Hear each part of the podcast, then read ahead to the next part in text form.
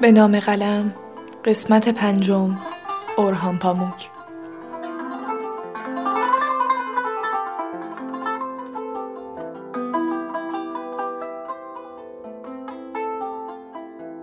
پاموک در هفت جون 1952 در استانبول به دنیا آمد. گرچه خودش در خانواده مرفه بزرگ شده بود اما در کتابهاش در انتقاد به فرهنگ بورژوای ترک می نویسه. او در 23 سالگی تحصیل معماری و رویای هنرمند شدن رو کنار گذاشت به کنجی خزید و تمام وقت مشغول نویسندگی شد. تا همین امروز پاموک روزی ده ساعت رو در دفترش مشغول خوندن و نوشتنه و اعتقاد داره که اگر در پایان روز نیم صفحه نوشته باشه که خودش رو راضی کنه روز مفیدی داشته. همین اراده و تعهد پاموکه که در سال 2006 اون رو به تنها نویسنده ترک زبان و نفر دوم در لیست جوانترین نویسندگانی که تا به حال موفق به دریافت جایزه نوبل ادبیات شدن تبدیل کرده. او البته دوباره به دانشگاه برگشت و در روزنامه نگاری موفق به کسب مدرک شد.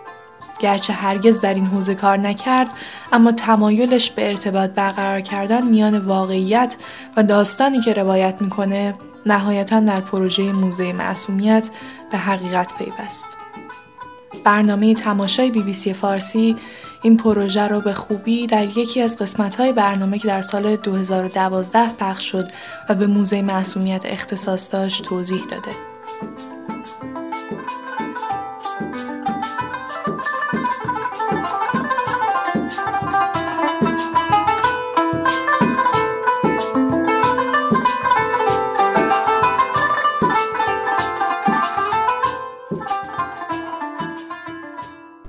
در روزی بهاری در استانبول کمال و فسون عشق بازی می کنند. کمال مرد مرفعی است سی ساله. نامزدی دارد همتای خود که سیبل نام دارد و با این حال از وسوسه معاشقه با فسون هم چشم نمی پوشد. فسونی که فقیر است و زیبارو و نسبت فامیلی دوری با کمال دارد. قرآن پاموک نویسنده اهل ترکیه ماجرای این عشق را در رومانی با عنوان موزه معصومیت روایت کرده است. روایتش پژوهشی است مشروع درباره میلی وسواسگونه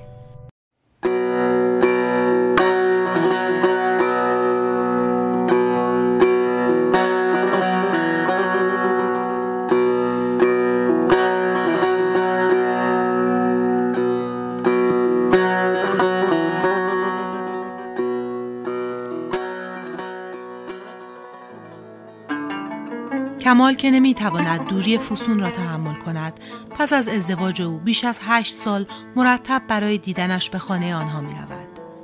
در این دوره جمع وری و حتی دزدیدن اشیا از خانه محبوب آغاز می شود. اشیایی که به فسون تعلق دارند یا او لمسشان کرده است. در آغاز این اشیا تنها به کار تسلای کمال می اما به تدریج به فکر می افتد آنها را در موزهی به نمایش بگذارد تا هم آرامگاهی برای عشقش ساخته باشد و هم سندی آشکار از تعلق خاطرش به او بر جای بگذارد.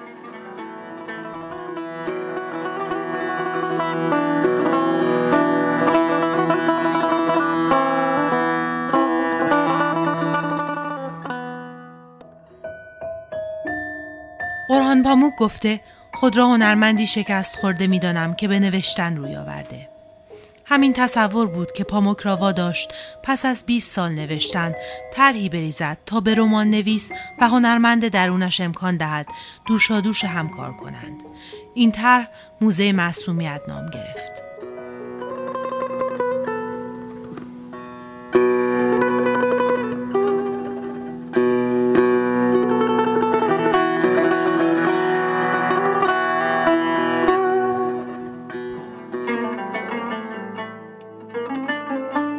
خانه پیدا کرد متعلق به اواخر قرن 19 در محله چوکور جمعه استانبول.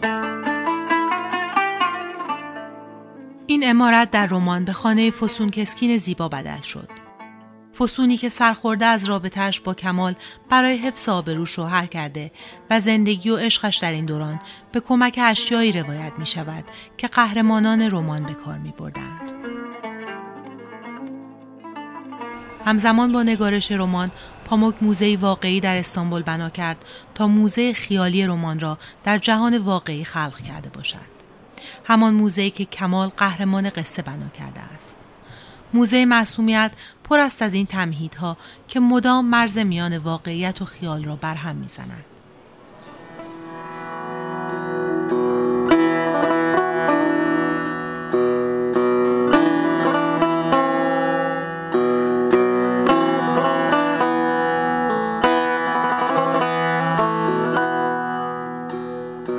تمام اشیایی که در این رمان توصیف میشن در ساختمون موزه معصومیت موجودن.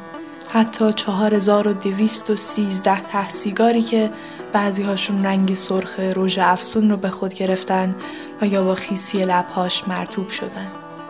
اشیا در 83 بخش که با 83 فصل رمان تطبیق دارن منظم شدن و جوری چیده شدن که از هر جای موزه نگاه کنید می‌تونید تمام گنجینه ها رو ببینید. و این قرار این پیام رو منتقل کنه که تمام این اشیا با هم و مجموعاً داستان زندگی این آدم ها رو شکل میدن.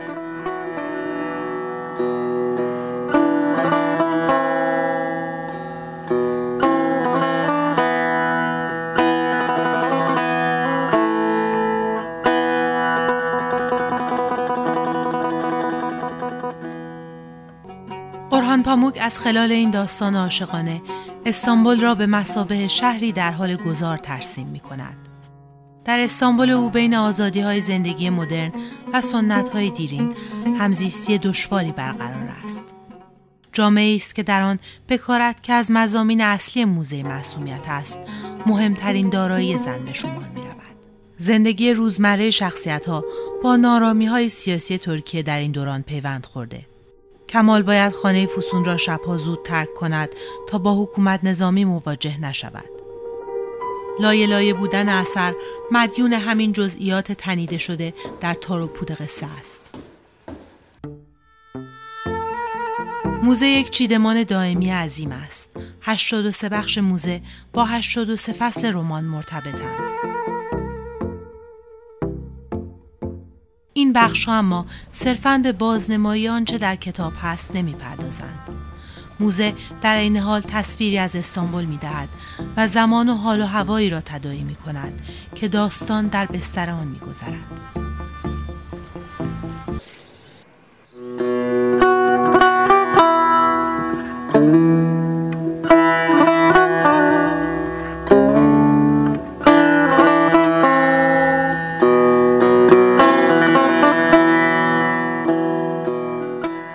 مطالب این قسمت برگرفته از وبسایت رسمی اورهان پاموک و برنامه تماشای بی بی سی فارسیه.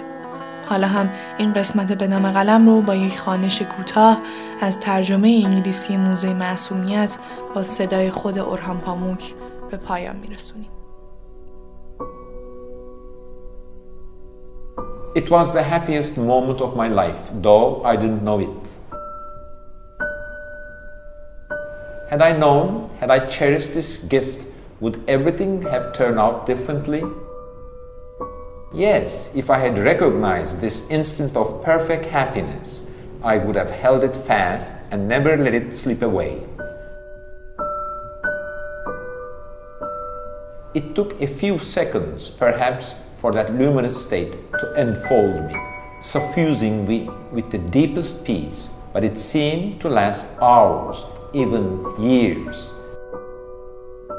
In that moment, on the afternoon of Monday, May 26, 1975, at about a quarter to three, just as we felt ourselves to be beyond sin and guilt, so too did the world seem to have been released from gravity and time.